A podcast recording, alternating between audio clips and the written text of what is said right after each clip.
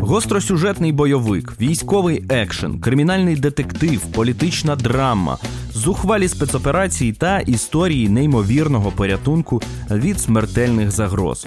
Усе це українські реалії, які цілком могли би стати сюжетами для Netflix. Ви слухаєте святковий спецвипуск подкасту від Ліга.нет.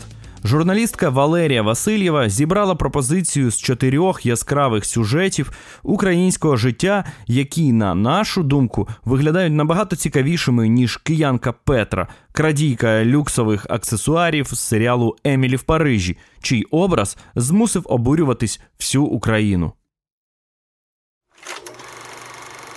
Вагнерівці. Жанр детектив, політична драма. Сюжет сезон перший. Вересень 2019 року на фейковий сайт приватної військової компанії МАР починають надходити перші запити на працевлаштування від російських найманців. Їх запрошують охороняти нафтові вишки Роснафти за кордон. Бойовики-претенденти не знають, що під виглядом ПВК з ними переписується команда українських розвідників з головного управління. Мета головного управління розвідки Міноборони зібрати з перших рук інформацію та зізнання у скоєнні злочинів на території України, а після виманити в Україну десятки бойовиків, що брали участь у військових діях на Донбасі. Допомагає в організації операції людина під псевдонімом Сергій Петрович.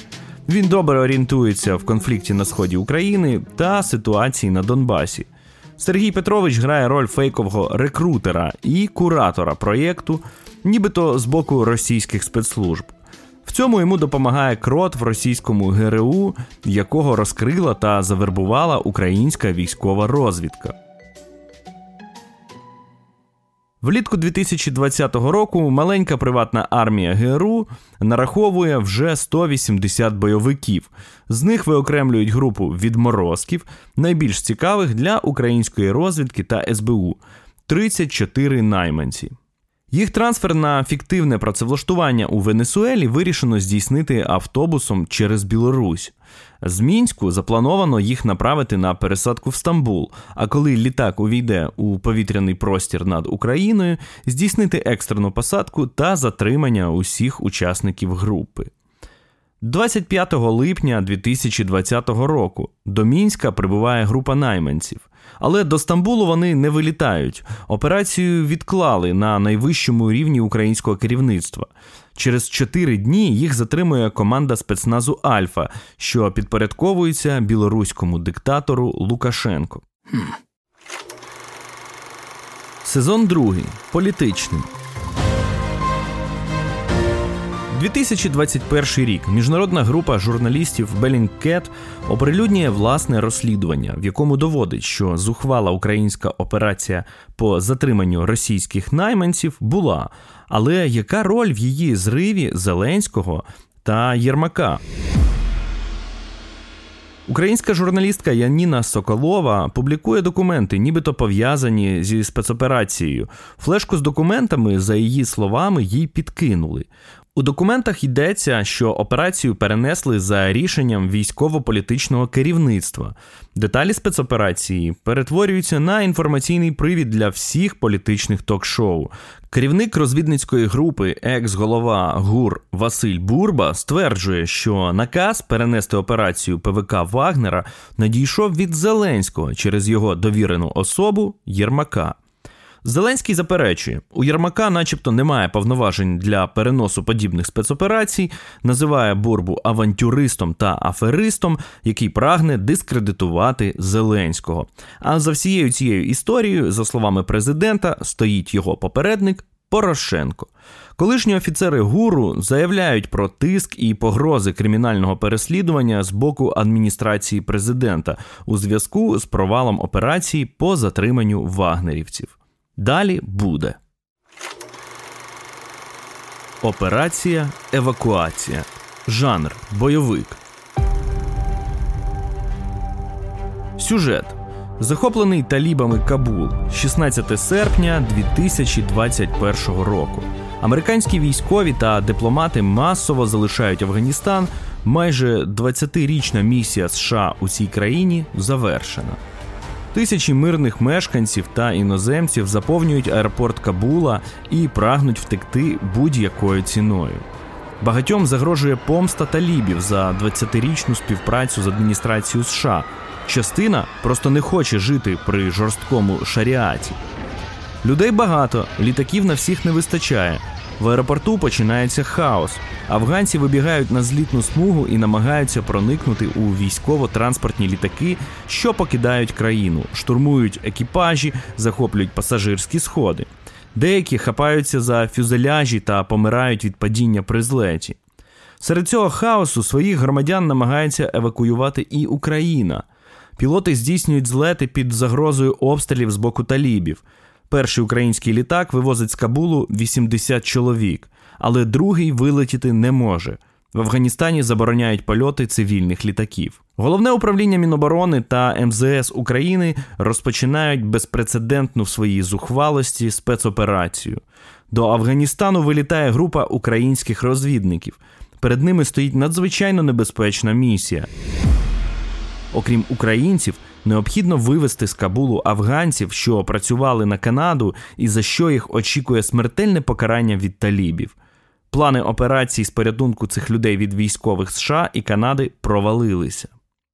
Спочатку розвідники просто зв'язалися з людьми зі списку і призначили гейт, до якого вони мали підійти. Але багато хто не зміг пробитися навіть до самого аеропорту.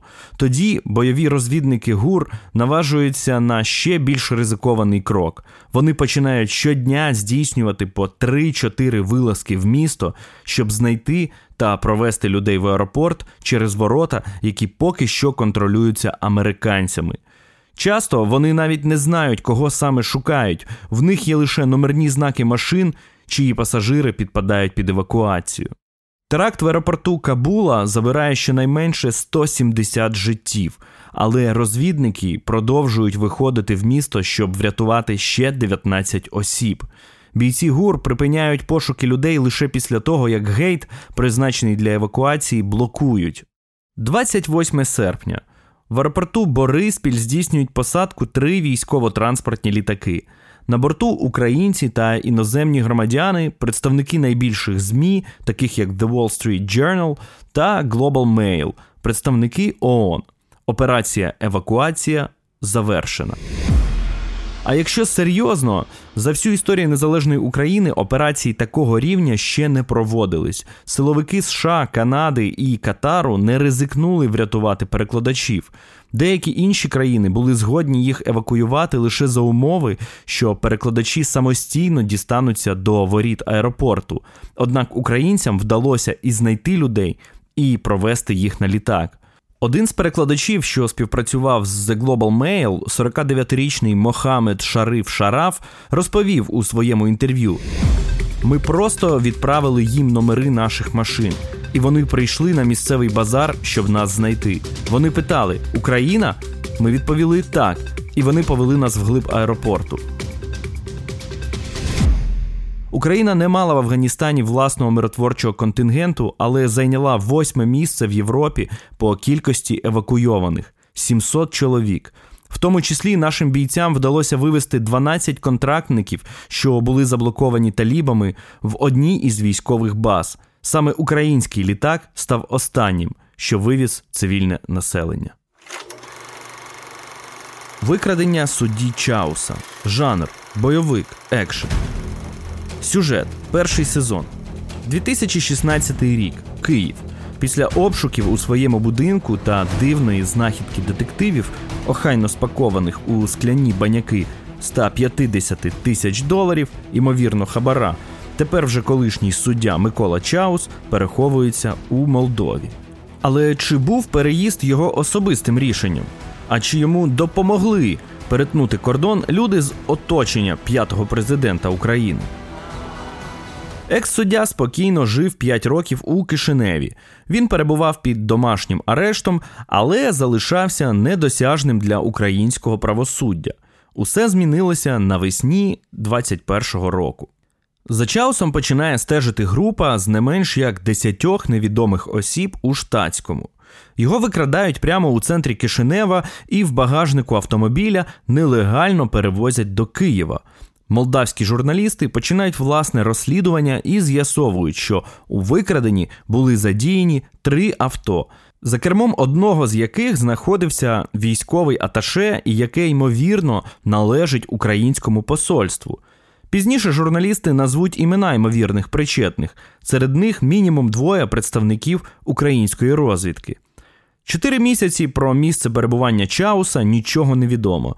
Інформації про те, ким були його викрадачі, також жодної.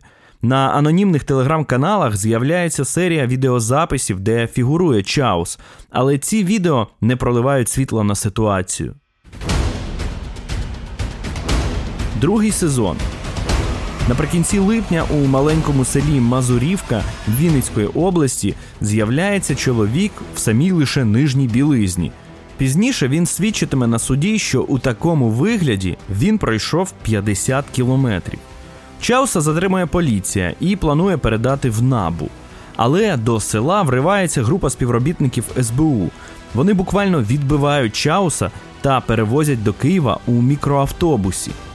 Між детективами Набу та автівкою СБУшників починається екшен перегони вулицями Києва. СБУ ігнорує вимоги зупинитись та передати підозрюваного. Вони доставляють його у головний офіс на Володимирську. Звідти його перевозять до елітної клініки Феофанія. Там детективи Набу вручають Чаусу повістку до суду. Кінець точно ні. Далі буде. Якщо серйозно, то у травні Чаус на одному з відео в Телеграм заявив, що його викрадення відбулося не у 21-му, а в 16-му році, коли його нібито примусово вивезли до Молдови дуже впливові люди. Однак імен Чаус не називає. Втім, на закритому засіданні Вищого антикорупційного суду при обранні запобіжного заходу екс-суддя Чаус, перебуваючи під домашнім арештом, розповів, що чотири місяці сидів у підвалі і в масці. Дружина Чауса стверджує, що його викрали з Молдови за вказівкою Офісу президента. Цитую: з кожним днем усе більше доказів того, що до викрадення Миколи причетний особисто Зеленський. У Молдові про це вже практично відкрито пишуть у ЗМІ. Також вона звертається до Зеленського через Фейсбук. Володимир Олександрович, відпустіть Миколу до родини. Жодних подробиць про викрадення Чауса досі немає. Наразі він фігурує у двох кримінальних справах: в одній, що веде набу як підозрюваний у корупції, в другій, як потерпілий внаслідок викрадення з Молдови, справу веде СБУ. Діма, ми встигнемо. Жанр мелодрама. Сюжет. Діма Свічинський народився в Одесі. Здавалося, ніби абсолютно здоровою дитиною. Але через місяць після народження він раптово перестав рухати кінцівками та повертати голову. Увесь час він просто лежав із відкритими очима. Занепокоєні батьки кинулися по лікарях. Його діагноз звучав майже як вирок. СМА спінальна м'язова атрофія. З такими діагнозами діти часто не доживають навіть до двох років.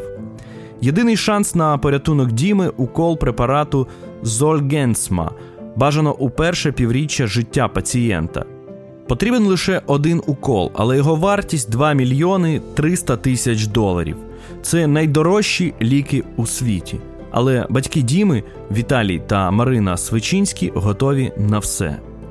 Січень 2021 року Свічинські відкривають збір коштів та запускають масштабну кампанію Діма, ми встигнемо. Родині допомагає близько ста чоловік, друзі, знайомі, колеги. Відомі українці ходять на благодійні побачення. За півтора місяці на аукціоні задля порятунку Діми вдається продати 46 зустрічей із Святославом Вакарчуком, Андрієм Хливнюком, Дмитром Борисовим, Майклом Щуром та іншими. Одеські ресторатори організовують благодійні ярмарки, молоді художники продають картини. Двічі бізнесмени подвоюють щоденні збори. Так в один з днів вдається зібрати 3 мільйони гривень, що перетворяться на 6. Діму рятує вся країна. На календарі середина травня. На рахунку лише 70% потрібної суми. Часу залишається зовсім обмаль. Необхідно зібрати ще 18 мільйонів за 20 днів. Батьки Дмитрика записують останнє звернення Діма буде жити. Відео стає вірусним, динаміка зборів покращилась. Остання пожертва у розмірі 500 тисяч доларів від анонімного благодійника стала заключною. 16 липня 2021 року. Діма врятований. Він отримує довгоочікуваний укол Зольгенсма у клініці Сан Антоніо. Якщо серйозно, понад 2 мільйони доларів за 80 днів це найшвидший благодійний збір в Україні. Ініціатива Діма, ми встигнемо тепер називається Діти, ми встигнемо. Її організатори прагнуть, щоб порятунок дітей із рідкісними хворобами став справою держави, а не окремих небайдужих. Вони пропонують розробити комплексну довготривалу програму підтримки дітей з СМА, в тому числі здійснити закупку препарату Зольгенсма державним коштом, аби сім'ям не доводилось виїжджати з України та збирати кошти усім світом. За даними фонду Діти з СМА, усього в Україні проживає 246 таких пацієнтів. Вперше за історію незалежної України у держбюджеті на 2022 рік передбачено 300 мільйонів гривень на лікування хворих на СМА. Крім того, виділено фінансування на ранній скринінг захворювання та інших генетичних відхилень. Щорічно Рада з державної підтримки кінематографу визначає переможців пітчингу кінопроєктів, які зніматимуть кіно за державний кошт. Цілком можливо, що наступного року вони візьмуть до уваги наші яскраві сюжети для своїх майбутніх проєктів. І ми побачимо на екранах бойовики та драми, засновані на реальних українських подіях. Чому Нетфліксу можна, а нам ні. Редакція Ліга Нет вітає вас з прийдешніми святами та бажає, щоб сюжети у вашому житті закінчувалися лише гепі-ендами. Авторка тексту Валерія Васильєва озвучив Саша Буль. Підписуйтесь на канал Ліга Подкасти на стрімінгах та слідкуйте за нами у соцмережах. На сайті також доступна текстова версія. Лінк в описі епізоду.